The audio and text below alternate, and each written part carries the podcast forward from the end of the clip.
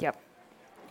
Bah, on va commencer par, euh, par les présentations. Donc euh, Cécile d'abord, commence euh, par te présenter, euh, présente BuzzFeed France. Euh, oui, donc bonjour à tous. Je m'appelle Cécile de Hesdin. Je suis la rédactrice en chef de BuzzFeed France. C'est l'édition euh, française de BuzzFeed. Euh, BuzzFeed, c'est un site américain à la base, mais qui existe aujourd'hui dans une dizaine de pays, euh, et qui est un site euh, d'information et de divertissement.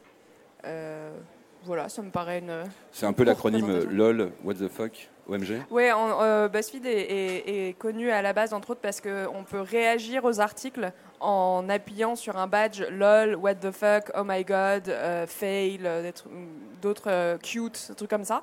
Euh, et du coup, Bu- BuzzFeed a commencé comme un, un espèce de laboratoire pour comprendre comment, euh, comment se baladent les choses sur Internet, pourquoi des gens partagent certains, certains contenus et pas d'autres. Donc au début, c'était vraiment un, labo et un site de divertissement. Et ensuite, euh, ça a été créé en 2006. Et ensuite, en 2011, euh, il y a- euh, ils ont engagé Ben Smith, qui est le rédacteur en chef de BuzzFeed US, pour euh, se mettre à faire du journalisme aussi euh, en plus du divertissement. Et donc, euh, depuis, ça fait les deux. Vous pouvez et trouver des choses très drôles et, qui vous font changer les idées, des choses beaucoup plus sérieuses, des enquêtes très longues, des scoops et du lifestyle, des vidéos. Il y a plein, plein de choses. Et, donc la, version française est beaucoup plus petite parce qu'aux États-Unis, il y a genre 800, 800 journalistes Euh, et en, France, on est, on est 8. Mais on était 1 au début de l'année. Donc, ça grossit. So Johanna, let introduce yourself. Johanna Verdko, je suis journaliste finlandaise et je suis fondatrice de Longplay qui est un start-up de journalisme numérique, le seul de son genre en Finlande. Et il, y a, il y a très peu d'innovation au niveau des informations en Finlande. euh, et nous sommes toujours à la tête de, euh, du marché. C'est un peu triste, euh, en fait, d'avoir euh, aucune concurrence chez nous.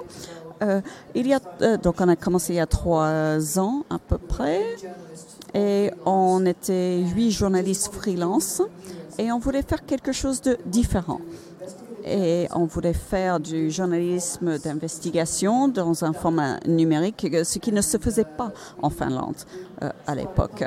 Donc nous avons commencé par publier des reportages très longs, une fois par mois, et il y en a 12 euh, chaque année, 12 articles, et c'est Bon, c'est un peu entre l'œuvre, un ouvrage et un article, hein, selon le sujet. Mais au début, on n'avait pas d'argent. On avait 500 euros hein, pour notre lancement, c'est très peu. Et donc, on travaillait euh, sans nous payer euh, dans un premier temps, mais aussi on ne, on ne pouvait pas payer non plus un- une plateforme de publication en ligne, c'est trop cher. Donc, on vendait nos reportages par e-books et Apple. Et bon, ce n'est pas idéal parce que euh, ce qui nous a sauvés de cette situation, c'est que nous avons remporté un prix d'innovation euh, et nous avec un prix de euh, 250 000 euros, ce qui nous a permis de mettre en place notre plateforme. Donc il y a toujours les mêmes huit fondateurs. J'étais rédactrice en chef au début. Euh, Maintenant, euh, j'ai plus ce poste et il y a trois personnes euh, rémunérées régulièrement. Mais bon, pour, pour nous, l'important, c'est de faire le journalisme que nous souhaitons faire et pas Merci, euh, juste être payé. aussi. Euh, oui, donc je fais partie de Slate qui a So- lancé un site qui s'appelle So from a slate uh, which launched Reader. Donc c'est un sous-projet de Slate qui a été fondé en fait en se disant euh, il y a beaucoup d'infos qui circulent sur les réseaux sociaux.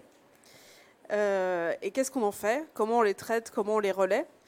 Et donc on a créé un algorithme, un robot qui va chercher parmi tous ces contenus sur les réseaux sociaux pour nous dire voilà il y a tout ça qui est publié, voilà le meilleur, voilà le plus relayé.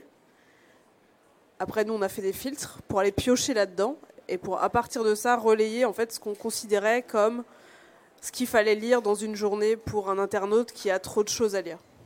Donc aujourd'hui, par exemple, on publie une vingtaine ou une trentaine de contenus par jour en disant voilà, il y a trop de choses sur Internet, ce qu'on a vu via les réseaux sociaux, via notre algorithme, c'est ça, et on vous le relaie, en gardant le ton de Slate France, donc qui a été lancé il y a six ans en France, euh, de, euh, d'articles de, qualité, de choses magazines, de choses pas forcément vues ailleurs. Et on essaye de respecter cette euh, identité Slate, vu qu'on est hébergé par Slate. Voilà. Merci. Donc après les présentations, je voulais donc on va introduire doucement. Et c'était revenir sur un, sujet que Johanna avait développé, du moins une question qu'elle avait développée au Reuters Institute of Journalism à Oxford. Et c'est une question un peu bateau, mais je vais vous la poser à toutes les trois. C'est quel est le journalisme C'est quoi le journalisme de qualité pour vous? What is quality journalism Joanna, you have Joanna, please take it. I hate that question. question en fait. c'est quel est l'avenir du journalisme? C'est une autre question que je déteste, hein, mais je pense que vous allez me la poser. Oui, j'ai passé un an à l'université d'Oxford. Euh, J'avais euh, donc une bourse pour le faire, pour réfléchir sur cette question de la qualité du journalisme. Euh, euh, c'est euh, car on parle de la menace, c'est menacé. Mais en, fait, on dit ça que le, bon journalisme est menacé, mais on sans définir euh, le journalisme de qualité. Donc j'ai voulu savoir, je voulais regarder quelles sont déjà les études sur ce sujet. Et donc j'ai tout lu et je ne peux pas vous répondre malgré mes études sur le sujet. Donc, mais vraiment pour résumer, pour moi, quand je pense à un journalisme de qualité, c'est un journalisme qui est essentiel à la démocratie euh, et qui est essentiel à une société ouverte. Et c'est ce journalisme-là qu'il faut sauver s'il est en difficulté. Bon, il y a tout un débat. Hein. Est-ce que ce journalisme est euh, en difficulté, euh, en des difficultés financières, effectivement. donc il y a crise de, du business, de journalisme, mais en tant que contenu, je n'en suis pas sûre. I also hate this question. Euh, non, je, dirais que euh, on en sait moins que Johanna qui a étudié la question de près. Mais pour moi, aujourd'hui, la base du journalisme de qualité, pour revenir vraiment au basique, c'est des, articles qui sont corrects. Ça, paraît euh, basique, mais en vrai, d'être sûr que ce que vous publiez sur votre site euh, est juste, que ça a été euh, fact-checké, revérifié, que vous avez donné la parole à tout le monde et que c'est un article complet. et, pas juste basé sur des spéculations. C'est déjà le, le, truc qui me paraît le plus basique dans les, le journalisme de qualité. Et, ensuite, je pense que, enfin, je suis assez d'accord avec ce que, ce que dit Johanna sur le côté. Il y a on, passe son temps à se demander est-ce que c'est la mort du journalisme, la mort du journalisme de qualité, qu'est-ce qu'on va tous devenir? Et euh, notamment, c'est des, choses qui ont régulièrement été dites sur BuzzFeed. Ah, euh, BuzzFeed, lol, oh my god, c'est la fin du journalisme, on va tous mourir. Et en fait, non. Et, BuzzFeed, euh, dans, dans, le côté journalisme classique, fait, euh, sort des, enquêtes euh, et des scoops de dingue euh, aux États-Unis, en Angleterre et, dans une moindre mesure dans le reste du monde. Et, du coup, je pense, je pense pas que, je pense que c'est juste un truc qu'on va continuer de se poser en permanence, comme on continue de se poser en permanence la question de que va devenir le journalisme. Est-ce que ça va, enfin, que va, que va-t-on être en 2025, etc. Quoi. Je ne peux que rejoindre ce qui vient d'être dit. non, après, c'est vrai qu'il y a toujours la vision de journaliste de qualité, c'est un peu euh, le vieux journalisme. Enfin, le, journaliste de qualité, c'est le journaliste qui sort des infos. Donc, c'est vrai que nous, en France, on a vu ces dernières années des sites sortir des infos qui n'avaient pas été sortis par euh, des médias beaucoup plus historiques et beaucoup mieux implantés. Mediapart, pour ne pas les citer. Euh, qui ont fait bouger les politiques, ou que ce soit les HSBC Leaks du Guardian et du Monde, par exemple, qui, voilà, qui sont des infos qui n'étaient pas connues et qui sont sorties comme ça. Pour moi, ça, c'est une version du journalisme de qualité. Mais après, sur BuzzFeed, par exemple, il y a des, ce qu'on appelle des personal essays, qui sont donc des histoires personnelles racontées par des gens qui apportent, à mon avis, aussi aux lecteurs des informations qu'ils n'ont pas forcément, qu'ils n'ont pas trouvées ailleurs sur Internet. Et ça, pour moi aussi, ça peut être ce qu'on appelle du journalisme de, qualité à partir du moment où le lecteur est trouve quelque chose dans, dans l'information qui lui est donnée sur un site ou sur un média en général, parce qu'on parle beaucoup d'Internet. Mais... Can I add a little bit? Um, in the in the research that I read about the concept of- concept of Cherche euh, journalism, euh, sur le concept de la qualité du journalisme. Euh, C'est vrai, il y avait beaucoup d'études sur ce que les journalistes pensent, les éditeurs pensent, et il y avait plein d'adjectifs. L'indépendance, euh, fiable, mais la seule chose où ils étaient d'accord, c'était qu'il faut être basé sur les faits. Mais c'est assez étroit comme définition pour la qualité. On peut avoir une histoire, un reportage euh, qui, qui est basé sur les faits, mais qui ne parle qui ne va pas très en profondeur, euh, qui n'est pas essentiel. Merci Johanna, cette précision. J'ai euh, une question euh, pour, pour tous les droits également. C'est have euh, another pourquoi vos, question vos for the sites three of you. euh, Your projects, your sites, which we vieux call new media. And what- Guardian et Le Monde qui sont quand même des références de sites. Mais euh, sites disaient tout à l'heure, quand on en parlait en préparant, bah, nous, il n'y a pas le papier. Mais c'est quoi la différence entre, entre les, le old et le nouveau? Et toi, toi, co- Bah, nous, on a un robot, donc euh, on peut dire qu'au moins on a un algorithme derrière qui, qui travaille aussi un peu pour nous, parce qu'on est moitié, euh, moitié humain, moitié robot. Donc, euh, Bioman. je, je ne suis pas biomane biomane. personnellement. Je suis la partie humaine de ce travail. Euh, oui, on a, on a des robots qui nous aident à faire notre métier, mais de la même manière que toute, chaque rédaction aujourd'hui commence à créer des outils pour travailler, que ce soit les, les outils de publication ou euh, nous, ce qui nous aide à trouver notre contenu. Mais euh, oui, c'est ça qui fait la différence. Après, je sais qu'à mon avis, le Guardian, le New York Times, ils ont, à mon avis, des algorithmes qui cherchent aussi des contenus pour, pour eux, mais eux le, le- en ont pas fait un projet éditorial comme nous, on l'a fait. Après, oui, euh, pour moi, les vieux médias, c'est plutôt des vieux journalistes qui ont des. Non, qui soient jeunes ou vieux d'ailleurs, parce que je connais beaucoup de jeunes journalistes qui sont vieux dans leur tête et qui, euh, qui estiment que, que se- seulement certains sujets valent le coup et, et doivent être traités. Mais euh, c'est. Oui, le vieux média, c'est celui qui va pas savoir s'adapter à l'économie actuelle et qui va dire non, non, mais c'est c'est vraiment encore le papier qui nous ramène de l'argent, donc on va se concentrer sur le papier et ne pas aller sur le web alors que tout le monde est sur le web depuis 10 ans et que les gens commencent vraiment à s'habituer à s'informer sur le web. Cécile Euh, je dirais que j'aime bien parce que les Anglais ils ont un terme plus joli qui est legacy media pour dire, je pense peut-être les médias traditionnels on dirait plus que vieux.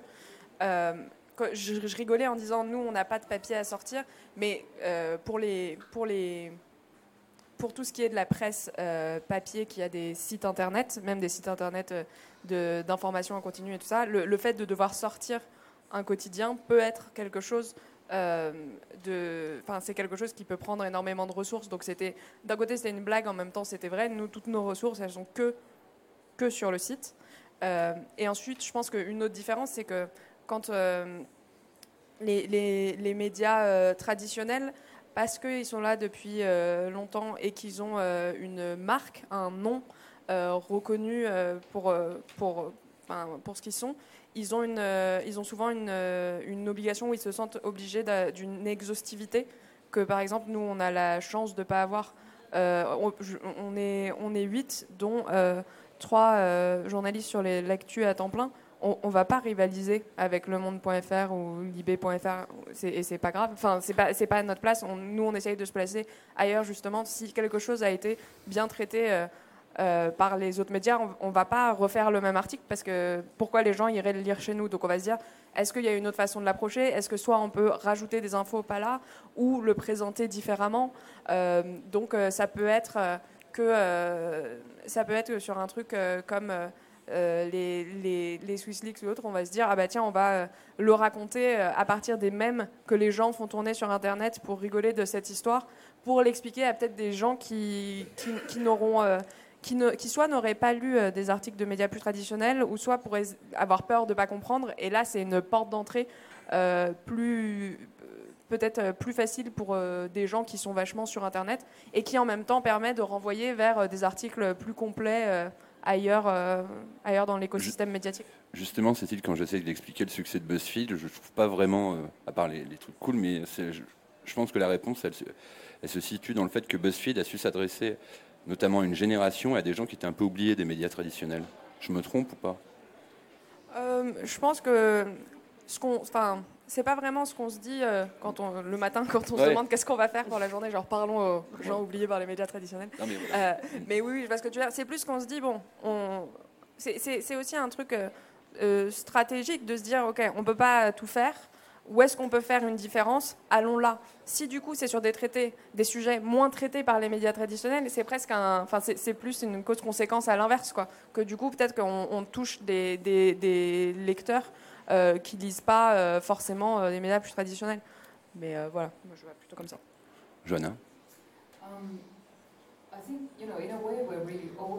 Bon, je pense que nous sommes un peu traditionnels. Euh, on- nous, on fait euh, des reportages très en profondeur, un journal de journalisme euh, d'investigation avec une pensée éthique très forte. Mais c'est la méthode de distribution qui est différente. Et dans les médias traditionnels, le journalisme qui est de grande qualité et très cher a souvent été subventionné par autre chose. Ce n'était pas les lecteurs qui payaient. Ça, c'était un autre produit euh, qui euh, soutenait ce journalisme. Alors que nous, ils achètent un reportage ou une série de reportages chez nous. Et c'est peut-être pour ça qu'au début, lorsque nous avons commencé, les journalistes traditionnels étaient assez sceptiques vis-à-vis de notre euh, format. Qui voudrait acheter un article? Qui va payer pour ça? Mais je suis ravie de dire qu'ils se sont trompés. Euh, cela fonctionne. On peut vendre un reportage.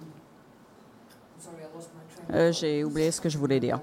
Euh, ou la suite de la question? Uh. Euh, ah oui, pour le public, toucher un autre public, c'est vrai que c'est entre 20 40, et 40 ans peut-être, qui ne sont pas des abonnés aux grands médias euh, euh, et étaient peut-être frustrés par la manière de faire euh, traditionnelle. Et c'était toujours un peu la même chose. Et euh, tout le monde couvrait les mêmes sujets, faisait un peu les mêmes reportages. Donc pour, pour- nous, c'est du slow, du journalisme slow. Et parfois, on revient sur les sujets qui étaient aux infos euh, et on reprend, euh, alors que euh, le grand journal a peut-être euh, est parti sur autre chose, sur le le- l'actu de la journée. Et nous, on revient pour dire qu'est-ce qui s'est passé depuis ou quel était le fond de cette Merci, histoire. Euh, tout à l'heure, Mélissa, tu as parlé de journalisme bioman. Quand on s'est retrouvés pour préparer la conf, on a parlé de data avec Cécile et euh, Johanna a commencé à aborder le sujet du journalisme par robot. Donc on va passer au niveau 2, là, on va aller un peu plus dans le futur et commencer à parler algorithmes, data et robots. Donc Mélissa, tu vas revenir sur, euh, enfin, on va revenir sur les, les algorithmes chez Reader. Quel est le choix? Parce qu'il n'y avait pas, euh, il y avait pas d'outils de veille, il n'y avait pas assez de petites mains, euh, pas d'ouvriers spécialisés de l'information, comme on disait en 2010 sur Twitter. Euh, bah, il y a, surtout, il y a beaucoup, beaucoup, beaucoup, beaucoup de choses. Il y en a de plus en plus et il y en aura toujours plus. Et les rédactions ne sont pas des endroits où on a les moyens, à part aux États-Unis, d'avoir euh, 1500 personnes qui font que chercher ce qui se passe sur Internet. Ça serait bien, mais ça ne peut pas se faire. Euh, du coup, on est obligé d'avoir des petits robots qui nous aident. Et donc, nous, euh, armés de trois devs et de deux journalistes, euh, on a essayé de penser un robot qui nous aiderait en tout cas à aller plus vite et à sentir ces choses qui se discutent sur Internet. Euh, c'est pas évident du tout parce qu'il y a beaucoup beaucoup de choses et que donc euh, fallait à la fois avoir la techno qui permette de le faire et euh, nous le regard éditorial pour euh, sortir tout ça. Et, et donc on a créé un espèce d'outil qui est à la fois en fait l'outil où on va publier parce qu'on a fait en fait de ce robot on a du contenu qui ressort et on en a fait un produit éditorial, un site internet qui s'appelle reader.fr. Et oui, je fais ma pub parce que chaque média doit survivre dans ce terrible monde euh, à l'économie euh, contrainte. Et donc on a, on a fait ce robot qui est imparfait, qu'on améliore tous les jours et qui nous permet vraiment de travailler beaucoup plus vite mais qui, euh, enfin, à la fin, en fait, pour produire le site qu'on fait tous les jours, on a encore besoin d'être deux journalistes. Et s'il n'y avait pas deux journalistes, ça donnerait pas un site vraiment lisible et exploitable par des lecteurs qui connaissent bien Internet, mais qui ont encore besoin qu'on leur explique tout le contexte et tout ça. Donc nous, c'est un robot, mais on, pourrait penser euh, plein plein de choses, j'imagine, dans plein d'autres médias, et je pense qu'il y a plein de choses qui se font actuellement pour justement euh, améliorer le travail des journalistes et de comment on trouve les faits, et comment on les vérifie, et comment euh, on peut faire tout ça plus vite parce qu'il y a de moins en moins de journalistes dans les rédacs. Enfin, en fait, si peut-être, mais en tout cas, ils sont, ils sont précaires souvent. Et, et ça, enfin, clairement, chez nous, en tout cas, ça, ça, c'est 50-50, quoi. Donc ça nous aide vraiment à travailler et c'est pas le futur, c'est aujourd'hui. Mais on est encore là, derrière les robots, ils publient pas tout seuls. Je sais qu'au Monde, ils ont publié euh, pour les résultats des régionales. Il y a des papiers qui sont vraiment publiés automatiquement. Il n'y a pas de, il y a pas Oui. d'humain qui les check. Donc ils ont fait une espèce de squelette où ils rentrent tous les chiffres. Et j'en ai lu quelques-uns et c'est vrai que c'est assez lisible, hein, donc ça marche. Mais c'est vrai que, bon, à part pour des résultats d'élection, je vois mal comment un, un robot pourrait encore écrire un, un papier. Je pense qu'on va y venir, hein. mais euh, pour l'instant, c'est toujours des robots qui nous aident à faire notre travail, pas encore eux qui font totalement notre travail. D'ailleurs, il y a juste une, particularité, c'est que tu viens de dire vous êtes trois devs et deux journalistes. Ouais. Genre, il y a plus de devs que de journalistes. Ouais, C'est C'était bien. Il y avait une époque où on avait euh, un dev, 25 journalistes. c'est ça.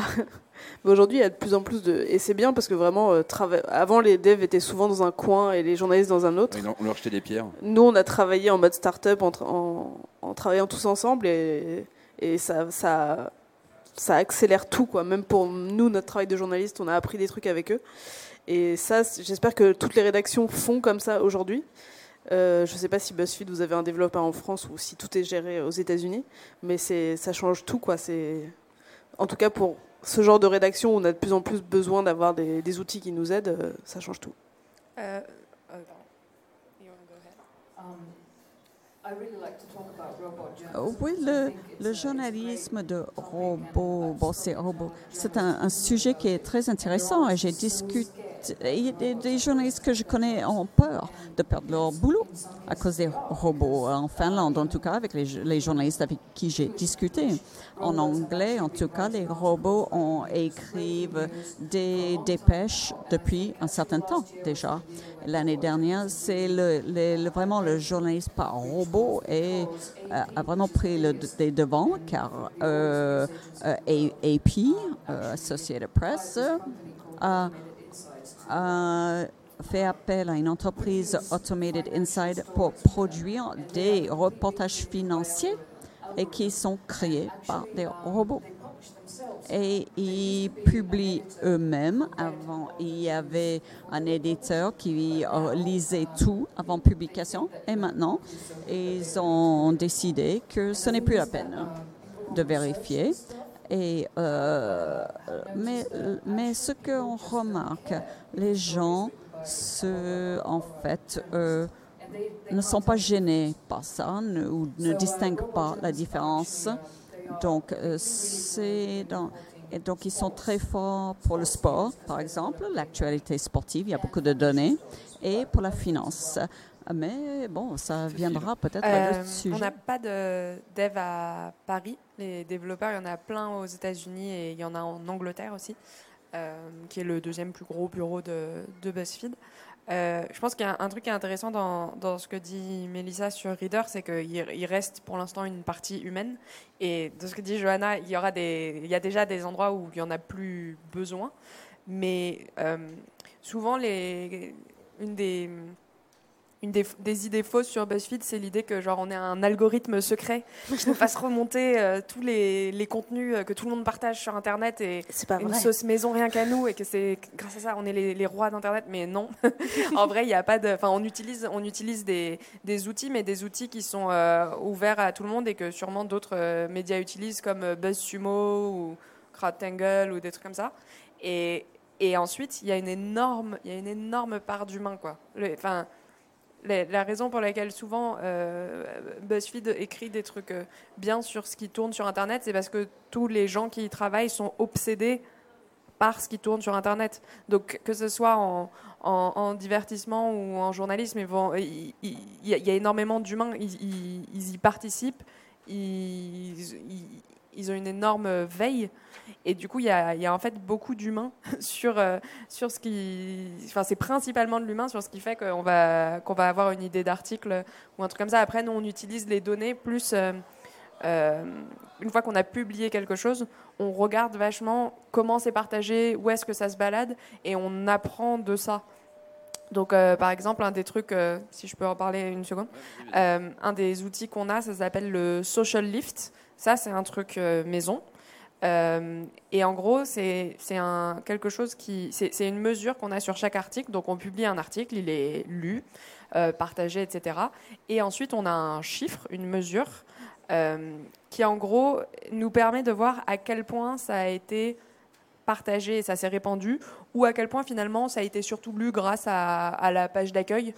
Euh, et que ça n'a pas euh, beaucoup voyagé. Et pour, pour nous, si quelque chose a été surtout lu grâce à la page d'accueil et n'a pas été partagé, ça veut dire que c'était pas bon. Parce que ça veut dire que la personne, enfin c'était pas bon, c'était moins bon que d'autres euh, choses qu'on a fait. Parce que ça veut dire que les personnes qui l'ont lu se sont pas dit ah c'est suffisamment intéressant, nouveau ou drôle dans le cas des, des trucs plus divertissants pour le vouloir le partager à ses amis. Donc on se dit, ok, donc ça veut dire qu'on a déçu en quelque sorte euh, le lecteur. Et du coup, on a un, chiffre euh, qui, fait, euh, qui mesure combien de, Je vais vous donner un exemple, ça va être plus simple. Si on a un social lift de 8 sur un article, ça veut dire qu'il y a 8 fois plus de gens qui ont vu cet article via les réseaux sociaux et donc leurs amis que via la page d'accueil. Voilà, pour faire simple. Et du coup, le, plus ce chiffre est élevé, au-delà même du nombre de vues euh, qui, est, ce qui intéresse beaucoup les journalistes en ligne, notamment normalement, combien euh, de, visites, combien de visiteurs uniques et ça. Au-delà de ça, c'est est-ce que ça a été partagé ou pas? Peut-être que ça a été euh, vu pas tant de fois que ça, mais énormément partagé, donc peut-être que ça veut dire que ça a touché la communauté à laquelle ça s'adressait plus particulièrement. Oui, il y avait un, papier dans, dans, Wired qui revenait sur, avec une grosse interview de Dawen Nguyen il y a à peu près un an, qui revenait sur cette vision un peu en, parapluie euh, du partage d'articles. Là, on vient de parler réseaux sociaux et, euh, et homepage. C'est l'occasion de ressortir le rapport euh, pour l'innovation du New York Times en 2014 qui annonçait en gros un peu la fin de la homepage.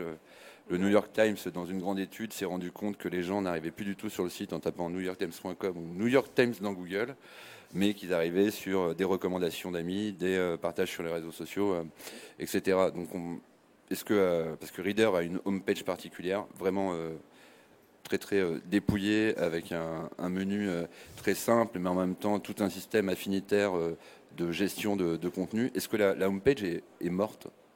Bah, Nous, on le voit en tout cas, c'est que les gens rentrent pas par, la page d'accueil.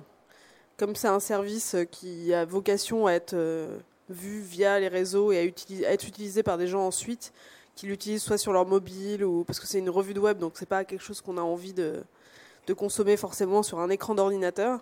Et surtout, on a un nouveau, euh, nouveau média qui n'est pas un média comme les autres. Et en fait, les gens, ceux qui sont habitués à un média, il faut que ce soit un média historique et qui vont, euh, qui avoir leur page d'accueil, le New York Times. Ça, c'est euh, des gens qui ont une navigation sur Internet qui n'est pas celle de la grande majorité des gens aujourd'hui, parce que les gens sont plus sur leurs comptes de réseaux sociaux, à naviguer via ça et à entrer sur les sites de médias via ça, plus que de dire ok j'ouvre internet, donc je vais aller sur le New York Times parce que c'est ma page d'accueil. En fait, leur page d'accueil c'est plus les médias. Et le temps qui passe sur les sites, c'est surtout sur des sites qui ne sont pas des sites de médias, mais les sites de réseaux sociaux. Donc les médias sont adaptés à ça. Enfin, je ne sais pas quels sont les trafics de la homepage de BuzzFeed, mais ce que tu disais, Cécile, c'est que voilà, s'ils si, si naviguent que via la homepage, c'est qu'il y a un truc. Euh, qui presque qui va pas, alors qu'en fait si, ça va, mais c'est vrai que c'est plus dans les habitudes des internautes. Et je pense que nous quatre euh, autour de la table là, on, va pas sur toutes les pages de médias qu'on aime tous les jours, enfin les pages d'accueil, on va plus, enfin on navigue de proche en proche quoi. Euh, oui, oui, c'est, enfin, je suis, assez d'accord avec Mélissa. Euh, à BuzzFeed, en, anglais, 75% des, vues viennent de, des réseaux sociaux. Pour autant, je pense pas que ça veut. Enfin, euh, je trouve que de toute façon, dès qu'on fait une grande déclaration sur les médias, généralement, elle s'avère fausse. C'est un peu le principe, quoi. Donc, je pense pas qu'on puisse dire, ça y est, la homepage, c'est fini, c'est mort, on n'en a plus besoin, on arrête tout. Euh, je pense que ça dépend vachement des médias. Et je pense que c'est aussi. Euh, ça, reste un, ça reste un produit d'appel. Ça reste quelque chose, par exemple quelqu'un va peut-être arriver sur un article de votre site via Facebook se dire ah c'est sympa je vais aller voir ce qu'il y a d'autre et là soit naviguer grâce à ce qui entoure votre article soit avoir encore le réflexe de la de cliquer hmm. sur euh, bah, pour nous BuzzFeed et d'arriver sur la page d'accueil et ça permet de présenter un espèce de d'éventail de tout ce qu'on fait en un seul endroit, ce qui, contrairement au, flux qui arrive euh, via euh, Facebook ou Twitter. Donc, je pense que ça reste quelque chose qui permet, en tout cas, de, de montrer euh, par exemple, ouais, que vous faites plein de choses différentes dans, dans, le, dans le cas de BuzzFeed. C'est vrai, euh, on ne peut pas simplifier, on ne peut pas dire que la page d'accueil est, morte. Euh, non, il y a toujours une fonction. Peut-être que les apps sont la nouvelle page d'accueil. Bah, pour moi-même, je je cherche quelque chose à lire, je vais à mon app euh, ou, euh, de New York Times ou de Guardian, juste pour voir s'il y a quelque chose qui m'intéresse. Donc, en plus des réseaux sociaux. Et donc, à Longplay, nous n'avons pas de page d'accueil traditionnelle. C'est en fait le dernier reportage euh, qui est en vente, qui a été publié. Euh, mais ça, c'est nous, parce que notre publication est un reportage par mois, donc c'est très différent. Mais peut-être dans un avenir prochain, New York Times, par exemple, ils savent ce que j'aime lire, hein. ils ont détecté ce que j'aime. Et ils pourraient me faire une page d'accueil personnalisée, me proposer des choses qui pourraient m'intéresser aujourd'hui. Euh, on a parlé euh, de réseaux sociaux plutôt pas mal, mais on n'est pas encore rentré un, peu dans le détail. C'est quoi votre position, notamment vis-à-vis de, Google, Apple, Facebook, qui sont en train de faire une sorte de, de grosse euh, entrée euh, dans le monde des médias en devenant carrément euh, publisher. Comment, comment vous voyez le truc? On voit que Facebook a, testé il y a encore quelques mois une bêta fermée d'Instant Articles. Donc j'explique, Instant Articles, c'était une, une publication en ligne au lieu de, de publier l'article sur le site. Il était carrément publié via Facebook avec une navigation, on va dire, euh, type euh, responsive, long format, journaliste, super euh, augmenté de, de, contenu interactif et narratif. Mais du coup, on se retrouvait à lire l'article sur Facebook et puis à le lire sur, sur le site. Oui, et ça s'est élargi. D'ailleurs, maintenant, les médias français, plusieurs médias français aussi ont accès aux, instant articles. en gros, la position de BuzzFeed, c'est l'expérience utilisateur qui prime. Et euh, un, des grands atouts des Facebook euh, Instant Articles, c'est que euh, le temps de chargement d'un article, ce qui, pour un, pour un site web, le temps de chargement de l'article, c'est un des trucs les plus importants parce que euh, on sait très bien que les gens, on le sait aussi parce qu'on le fait, mais on le sait parce que justement on peut voir, euh, dans les chiffres qu'on reçoit ce genre de choses. Si quelqu'un a une connexion internet pas top et que euh, sur son téléphone portable et que l'article met du temps à se charger, bah il va fermer, il va passer à autre chose, notamment sur Twitter ou Facebook. et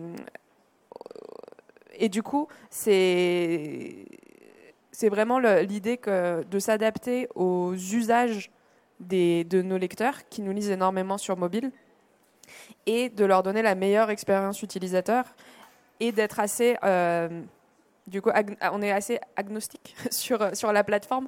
On est sur toutes les plateformes tant que c'est une meilleure expérience utilisateur pour euh, nos lecteurs et qu'on reçoit des données en échange. Qu'on reçoit, qu'on voit comment les articles sont lus, où, quand, euh, est-ce que ensuite la personne s'en va, est-ce qu'elle partage autre chose, est-ce qu'elle va, qu'on apprend de ça. C'est toujours, euh, c'est un peu le truc au, cœur de, toute la philosophie BuzzFeed, c'est expérimenter, récupérer euh, des données des expérimentations, apprendre, réitérer, changer et re, enfin c'est un cercle vertueux dans l'idée que, que, plus on a de, de, plus on comprend les usages de nos lecteurs et mieux mieux on peut faire en sorte qu'ils aient accès à nos articles.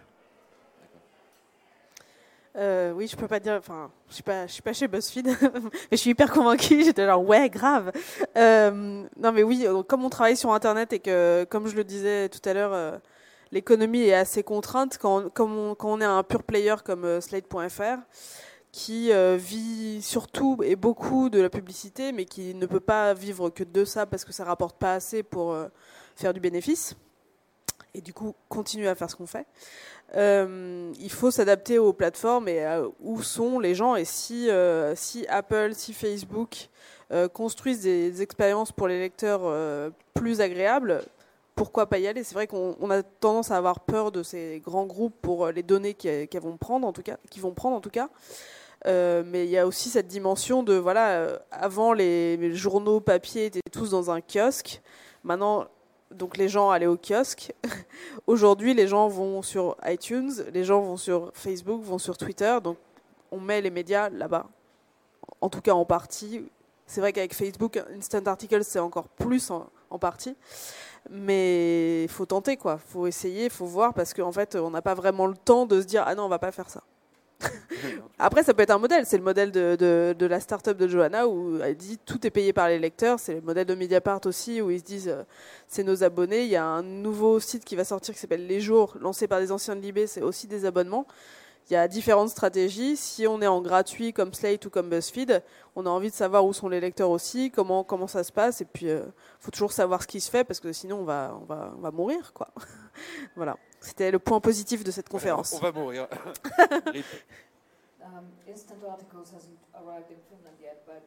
En Finlande, il n'y a pas encore euh, Instant Article parce qu'il faudrait, pour nous, euh, euh, c'est pas possible parce que nous avons besoin des gens qui nous payent euh, 4,50 euros pour nos reportages. Donc moi, c'est vrai que pour moi, Facebook, je me méfie de Google, euh, tout ça, car ils nous obligent à nous adapter à leurs règles. Donc on peut perdre le contrôle dans un sens. Et, donc pour revenir aux médias traditionnels, ils ont renoncé à leur contenu en quelque sorte. Et euh, Facebook ne saurait pas ce que c'est. Google n'aurait pas sa, puissance de recherche si euh, s'il n'y avait pas euh, ces informations de qualité. Et je crois que les médias traditionnels ont renoncé, ont passé la main trop facilement euh, à ces grands groupes. Euh, Mélissa, tu as parlé de SwissLeaks. Euh, tu as parlé de SwissLeaks au, début de la discussion. SwissLeaks, c'était un, truc un peu particulier parce qu'en fait, on se retrouvait avec plusieurs journalistes de différents journaux qui se retrouvaient à travailler sur le même sujet. Donc, c'est pas pour ressortir le sujet de la supra-rédac, mais Julia Cagé, hier, en, ouverture du, forum, revenait sur la nécessité, ou du moins émettait l'idée de grands médias européens, c'est-à-dire complètement transversaux. Euh, bah, c'est un, un, peu une nécessité parce que effectivement les rédactions ont besoin d'être fortes pour pouvoir être indépendantes et d'avoir le temps de faire les choses. Comme là, il y avait énormément, énormément de données, il fallait énormément de journalistes pour les traiter et des journalistes qui aient du temps à consacrer juste à ça. Et surtout du temps pour se dire ça se trouve il n'y a pas d'infos ou alors on va pas réussir à sortir 1000 infos. Et en fait bah c'est pas grave on sera quand même 100 à travailler dessus. Et même si on trouve qu'un truc bah c'est pas grave on aura eu le temps de faire ça tous ensemble et de sortir une vraie info. C'est vrai que on a vraiment besoin de temps et on n'en a pas. Et c'est vrai qu'aujourd'hui par exemple sur les sites internet tous les médias ce que disait Cécile un peu tout à l'heure c'est qu'il y a beaucoup de médias qui font quand même tous le même article. Tout en particulier les rédactions de news. Et c'est vrai qu'il y a des fois, on se dit, mais c'est des rédactions qui ont déjà euh, des modèles économiques euh, en pleine transition et ça, peut parfois être compliqué. Pourquoi on se complique encore la tâche à euh, tous refaire le même papier qui, qui, va, du coup, qui trouvera toujours un lecteur, mais c'est un peu con de gâcher, disons, plein de journalistes différents à faire à peu près la même chose. Après, il faut pas faire un seul média, ce serait, ça serait débile parce que pour l'indépendance et la pluralité, mais c'est vrai que ces modèles-là, comme on cherche un modèle économique sur le web en tout cas, ça oblige à faire des choses qu'on ne devrait pas forcément faire pour survivre. Donc pourquoi pas une supra-rédac, oui, avec euh, des robots, des algorithmes qui nous aident et euh, des expériences utilisateurs, optimisées ou des abonnés. Mais il faut songer à ça, en tout cas à optimiser notre, force, parce que c'est vrai que sinon on, peut vite se laisser bouffer. Encore un point positif, je suis un peu la personne positive de cette conférence. on peut se laisser bouffer. Euh, je pense que Là, aussi, euh, on, a une chance à BuzzFeed qui est que, en, enfin, dans un même média, on est déjà euh, partout dans le monde. Il y a, je crois qu'on est à 1200, 1200 personnes qui travaillent pour BuzzFeed partout dans le monde. Il n'y a pas que des journalistes, hein, ça compte tout le monde, journalistes, euh, développeurs, euh, commerciaux, tout ça. Mais il y a des, journalistes dans plein d'endroits et du coup, et grâce aux nouvelles technologies et aux trucs comme par exemple Slack, qui est, euh, pour ceux qui connaissent pas, un logiciel de messagerie utilisé par beaucoup de beaucoup d'entreprises, qui permet de créer très facilement des, des conversations groupées ou euh, des chats sans avoir euh, les 40 000 emails que crée ce genre de mail groupé normalement. Là, c'est dans, dans, son, dans son truc séparé. Et, et, sur Slack, on est en permanence en discussion avec euh, tous les autres journalistes partout dans le monde. Et il y a des moments où ça se voit particulièrement, là, pendant les au moment des, attentats de Paris et de Saint-Denis, on était donc on était nous en France, on avait euh, et on avait le, soutien euh, des États-Unis, de l'Angleterre. Il y a eu des reporters euh, anglophones qui eux sont venus bosser de notre bureau avec nous et pour les Français et pour les Anglais, qui ensuite été traduits en portugais, en espagnol, en allemand. il y avait et, et, des choses que nous on a retraduit en français aussi, par exemple euh, on a un bureau en Inde et euh, ils ont fait euh, les messages que les, habitants de Mumbai ont pour ceux de Paris après les attentats. Bah, tout de suite, on l'a traduit et ça, c'est quelque chose qu'on pourrait pas avoir comme ça. Et ça va, ça va au-delà des. C'est pas juste avoir des correspondants, c'est avoir des rédactions entières qui, nous, on écrivait pour la France. Mais il y a un intérêt local et un intérêt global parce que les ressources qu'on met pour nos lecteurs en France peuvent être utilisées ou adaptées pour le reste du monde. On avait par exemple fait un, un article euh, qu'on a actualisé pendant plusieurs jours sur toutes les fausses infos qui circulaient, fact-checker toutes les fausses infos qui circulaient énormément sur euh, les réseaux sociaux, comme c'est souvent le cas quand il y a un, drame. Euh, et les, ça, c'était très lu. Les Américains l'ont vu passer. Ils se sont dit bon ben on peut pas le traduire parce qu'il y a plein de trucs français. Mais du coup, ils ont repris certaines choses et ils sont allés chercher, eux, les fausses informations qui circulaient en anglais pour apporter une valeur ajoutée à leurs lecteurs. Donc ce genre de, de collaboration, c'est quelque chose qu'on a la chance de pouvoir faire euh, en interne et on en, on en profite autant que possible et c'est quelque chose qu'on va beaucoup plus encore développer euh, l'an prochain. Tu es vraiment plus optimiste que Mélissa, toi. Johanna, si tu as quelque chose à rajouter? C'est un excellent exemple, ce que vous avez donné.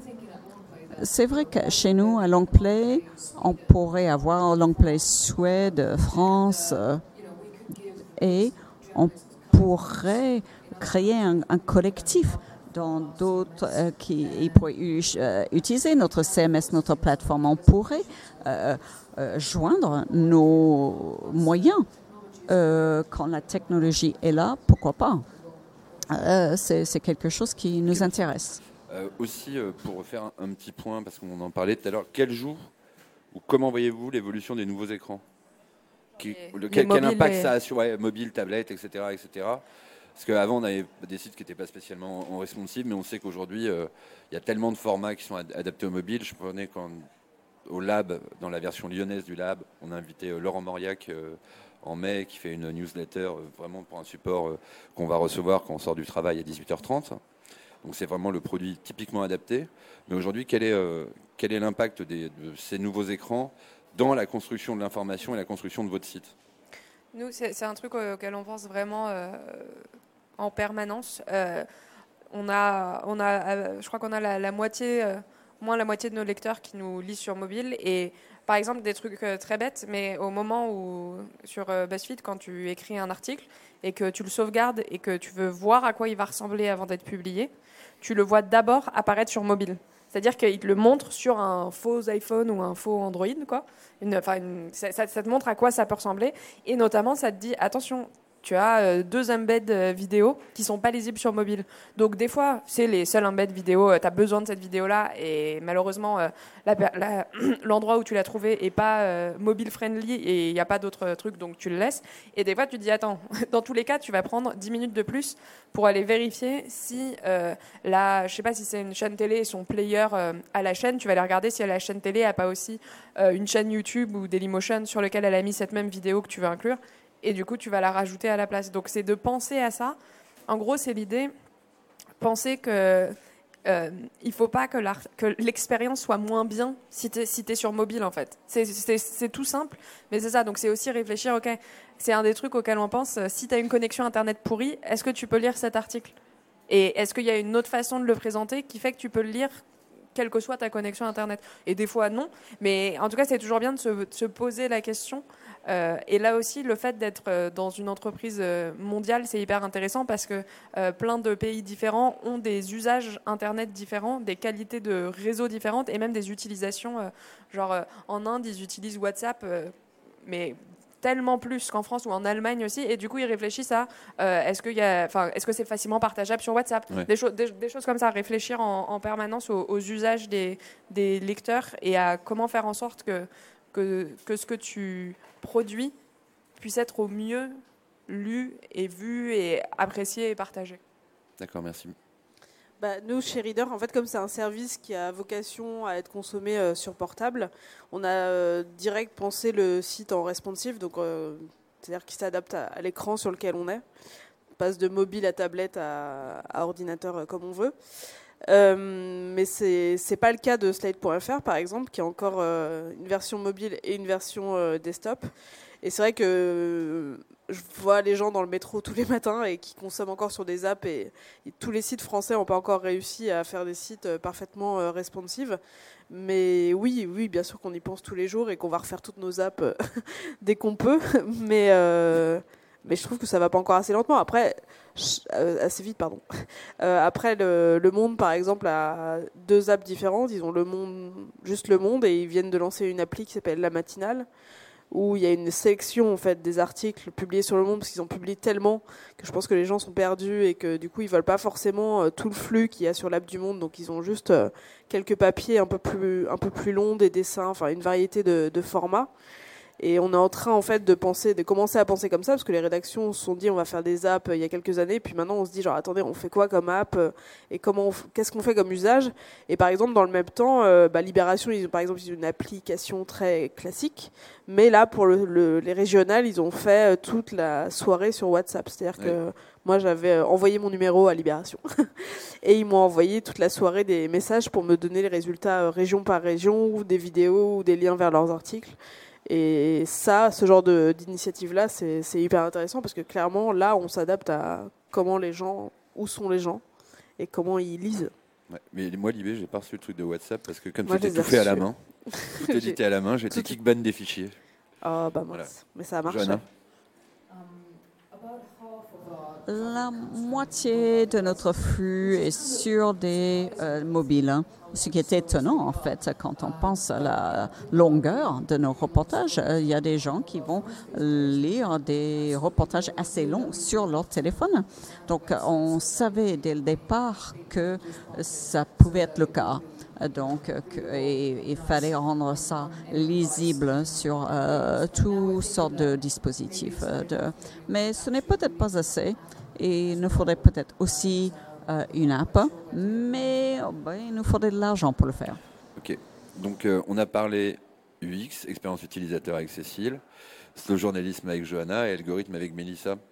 Donc euh, là, on est en, en 2015. C'était des mots, je pense, qui n'existaient quasiment pas en 2010 ou avant. Comment vous voyez l'évolution déjà Non, non, mais pas, c'est Le pas le futur. futur, C'est pas en le futur, c'est pas le 2025. futur. Tu veux pas me faire ça on- va- Non, non, non, non, mais le- les, usages, je te parle dans les, dans les rédactions, on voit euh, l'IB euh, 6+, ils ont, euh, ils ont carrément sont dotés d'un d'un service nouveau média hyper performant qui est quasiment que des développeurs, des graphistes et des cartographes. C'est-à-dire qu'aujourd'hui, on ne voit plus simplement quelqu'un derrière un desk à faire un vieux copier- copier-coller de Word, etc. C'est comment vous voyez l'évolution des choses comme ça? C'est pas le Euh, futur. Je pense que un, enfin, c'est- pareil. Là, je parle, je parle quand même euh, principalement euh, pour euh, pour BuzzFeed. Je peux pas deviner ce que ce que tous les, les médias vont faire, mais un des trucs qui nous, nous nous intéresse particulièrement et qui je pense intéresse aussi d'autres médias, c'est ce qu'on appelle le distributed content, c'est-à-dire de produire des contenus qui vont pas finir sur le site, qui sont pas un article ou une vidéo qui va être sur le site, mais qui vont être par exemple directement sur les réseaux sociaux, donc sur euh, Twitter ou Facebook, euh, Instagram, Tumblr, euh, choses comme ça. Et BuzzFeed y réfléchit vachement. on a un lab qui s'appelle BFF, qui existe depuis un petit moment maintenant, qui, qui écrit, qui dessine, qui fait des vidéos qui ne vivent pas sur le site BuzzFeed.com qui euh, vivent sur euh, les comptes de BFF, sur euh, tous ces réseaux sociaux. Et l'idée là aussi, c'est pareil, c'est d'être là où les lecteurs sont et d'expérimenter, de tester des choses, de comprendre pourquoi, pourquoi est-ce que cette image, ce, dessin original qu'on a fait a cartonné sur Instagram et rien fait sur Tumblr. Qu'est-ce que ça veut dire de Tumblr et d'Instagram et de ce qu'on pensait jusque-là? Qu'est-ce que donc essayer de réfléchir à ça. Euh, et, c'est quelque chose qu'on veut faire euh, euh, plus et plus largement. nous, à notre, à notre, plus petit niveau, à BuzzFeed France, on a, on a lancé notamment un compte Twitter qui s'appelle Vérifier mm. et qui est un, en gros du, du fact-checking distribué. Donc, des fois, ça va se retrouver sur BuzzFeed.com dans un article. Euh, on a vu quelque chose qui tournait énormément sur Facebook, on a vérifié, on en fait un article. Et des fois, ça va juste être un tweet avec euh, marqué vrai ou faux. Euh, sur la photo et quelques explications. En fait, c'est une image, quoi, une image qu'on va partager ou une image et un lien vers Slate, vers Libération, qui a fait eux-mêmes du fact-checking. C'est l'idée que, et là, typiquement, l'endroit où se propage le plus de rumeurs, de fausses infos, c'est sur les réseaux. Donc, pourquoi chercher à y répondre que sur le site plutôt que d'y répondre sur les réseaux aussi quoi. D'accord, merci. Lisa Sur le, la, transformation euh, des métiers et la, vie de la rédaction. Bah... Le codeur, c'est le nouveau SR un peu. c'est vrai que nous, nous notre, le truc qu'on teste vraiment, c'est la présence des développeurs euh, dans la rédac. Après, sur Slate, on a encore, euh, notre principale innovation, slate.fr, c'est de trouver le, ce qui n'a pas été fait par ailleurs. Donc c'est de plus en plus dur parce qu'il y a de plus en plus d'articles de, journalistes et de sites. Euh, quant à nous sur euh, reader.fr, on se sert de ça, on se sert de ce qu'on voit ailleurs pour produire du contenu. Donc c'est c'est comme ça qu'on teste. Après, enfin, on se sert aussi de, de Reader pour alimenter Slate en contenu beaucoup plus classique via ça, on trouve des sujets. C'est ça qui permet à Slate aussi parfois d'être plus original qu'un autre site français. Mais toujours avec nos petits moyens. Et en tout cas, ce robot-là, en un an, disons, a aidé à la fois Slate et à la fois Reader. Après, euh, en fait, j'ai l'impression qu'on est tellement aussi parfois euh, pris dans le quotidien de produire de l'info, produire des articles, qu'on n'a pas encore le temps de s'arrêter, c'est vrai, euh, et de réfléchir. Si on avait une supra-rédac, on pourrait faire ça. Des nouveaux formats en se disant qu'est-ce qu'on peut faire d'intéressant qui soit pas juste un gadget, qui soit pas juste c'est joli, qui soit pas juste des, grandes photos, des grandes vidéos que personne ne va voir forcément. Est-ce qu'on va poster voilà juste un dessin hyper cool sur un compte Twitter comme peut le faire BuzzFeed? Est-ce qu'on va plutôt prendre un mois ou deux mois ou un an pour écrire une très longue enquête et, ça va nous enfin disons que ça sera mieux pour le lecteur parce que du coup il aura plein d'infos dans un papier. Je sais pas mais il faut essayer de conserver ça. Après c'est vrai que c'est très dur souvent de, se remettre en question tous les jours quand on apprend tout juste en fait à essayer de faire vivre un projet. Joanna si tu veux compléter. Euh, l'avenir du journalisme. Eh bien, pour le moment, le grand monde du journalisme, il y a un peu de chaos dans ce monde. Et, et ce n'est pas un chaos très créateur, je dirais, pour le moment. J'espère que ça va changer. Il y a eu beaucoup d'innovations il y a quelques années dans les informations. Pour moi, je sens une certaine stagnation, euh, je trouve. Mais pour moi, si on voit, euh, bon, on est sur un certain chemin, une certaine évolution, et l'information générale va avoir du mal à, trouver des lecteurs pour justifier leur, leur, existence. Cela sera difficile pour eux et ils ont déjà du mal à innover. Et je pense qu'il y aura de plus en plus de sites web niches spécialisés qui font quelque chose de mieux que les autres. Et c'est pour cela que les gens vont vouloir lire ce qu'ils font. Et cela va rendre difficile la, vie des généralistes. On va conclure avant de passer aux questions. C'était euh, on a. Non, non, j'ai perdu le fil. Oui. Euh, non, non, Le futur du journalisme, c'était justement pas le futur. En fait, c'était. euh, le passé. Johanna a parlé de- du, du- du combat et du manque de, de- de créativité des, des journalistes. Tout à l'heure, tu as, critiqué le, le problème on va dire des, des sites de news qui font tous le même papier, tous la même une. quand on fait un recherche sur Google Actu, on voit 300 fois le même article. Euh, quand les réseaux sociaux ont commencé à arriver, je me rappelle quand on a découvert Tumblr, on s'est dit waouh putain Tumblr c'est trop cool, les gifs animés c'est trop cool, on a envie de faire pareil, etc. Est-ce que vous avez vu quelque chose récemment où vous êtes dit un peu comme quand Snowfall du New York Times, ce reportage du futur sorti déjà en 2012 est arrivé, tout le monde s'en est pris plein la figure. Est-ce que vous avez vu quelque chose là il y a quelques semaines ou récemment, un site, une appli un reportage vous vous êtes dit waouh là c'est le futur, voilà là je le casse. ok, le futur. Euh, c'est pas exactement le futur parce que c'est déjà un format qui existe, mais je me suis euh, remis à ce format, c'est le podcast. Parce que Serial a lancé, euh, il y a un super podcast qui existe qui s'appelle Serial. Ils ont fait une saison 1 il y a un an, qui est sortie il y a tout juste un an, euh, qui suivait, ce qui était une enquête, vraiment un fait divers aux États-Unis sur euh, une jeune fille qui était morte et donc son, son petit ami de l'époque euh, est elle en prison. Et euh, donc le- la journaliste de NPR, NPR Ouais. euh, a refait, réessayé de refaire l'enquête. euh, et donc on suivait en 12 épisodes à l'époque euh, tout son travail, euh, épisode par épisode, dossier par dossier, euh, juste sur une seule et même enquête. Et donc là, la saison 2 vient de commencer. C'est pas du tout le même cadre parce qu'en fait, ça suit l'histoire d'un soldat qui est revenu d'Afghanistan et qui est resté 5 ans en otage, des otages des talibans. Et en fait, j'écoutais plus de podcasts et c'est le seul podcast pour lequel je me pose et je, je fais que ça. et si je fais que ça, en fait, c'est pas c'est pas pour le format podcast parce qu'il est particulièrement innovant parce que c'est toujours la même chose, mais c'est parce que euh, c'est le, storytelling est tellement bon et on est tellement plus habitué à ça. C'est comme si je, en fait, si je suis habitué à regarder beaucoup de séries et en fait, ça m'a un peu introduit les séries dans le dans le journalisme et c'est ça, à mon avis, qui fait que je me suis posé, que j'ai écouté un truc que j'aurais, enfin, un for- enfin, j'ai utilisé un format que j'aurais pas forcément, euh, enfin, que j'écoutais pas vraiment, enfin, j'utilisais pas forcément par ailleurs, quoi. Et c'est ça qui me, je me suis dit comment ils ont fait.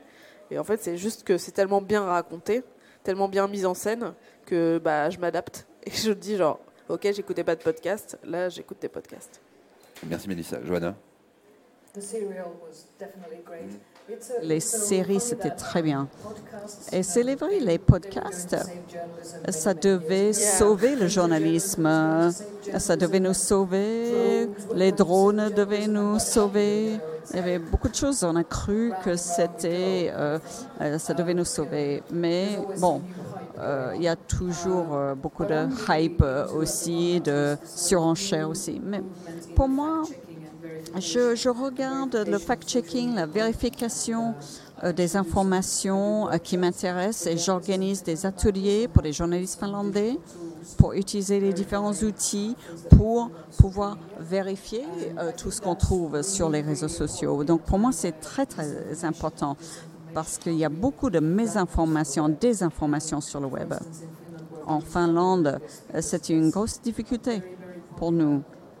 Il y a un site web très populaire qui est raciste et qui euh, publie des informations fausses. Les gens cliquent, le partagent et c'est des mensonges. Donc, pour, pour, pour moi, je crois que les journalistes professionnels doivent Euh, absolument contrecarrer je, ce genre je de suis choses. d'accord avec et Johanna et Mélissa parce qu'en fait, enfin, moi je me méfie un peu de l'effet Snowfall. Euh, Snowfall, c'était donc ce- cet article euh, du New York Times euh, qui est, je sais même plus, c'était il y a combien d'années maintenant? 2012. en 2012. Euh, et, et ça avait impressionné euh, tout le monde, enfin moi y compris, hein, euh, parce que ça intégrait vachement des vidéos, du son, des photos qui bougeaient, mais qui n'étaient pas des gifs traditionnels, qui étaient plus euh, poétiques euh, dans la narration. Et, ensuite, un peu, genre, tout le monde s'est mis à dire, genre, ok, on va faire Snowfall, quoi. Mais en vrai, euh, du coup, je pense que quand on se concentre que sur euh, un exemple d'un truc. C'est comme quand on dit euh, ah oui mais ça marche pour le New York Times. Ouais, parce que c'est le New York Times aussi, pas juste parce que c'était un bon un bon contenu. Donc moi je, je dis que je suis d'accord avec les deux parce qu'en fait j'essaye je, le plus possible de regarder plein de choses et, et, et je crois pas qu'il y ait un truc en particulier qui va être le seul truc. Euh, et, du coup, je me dis, ouais, les, ce que Serial a fait sur les podcasts et les podcasts qui ont suivi, d'ailleurs, du coup, dont Invisibilia, qui est un autre podcast de NPR qui est fascinant, euh, ça a donné un énorme coup de jeune euh, au, podcast et, et j'attends aussi avec impatience de voir plus ce que ça va donner en France et en français.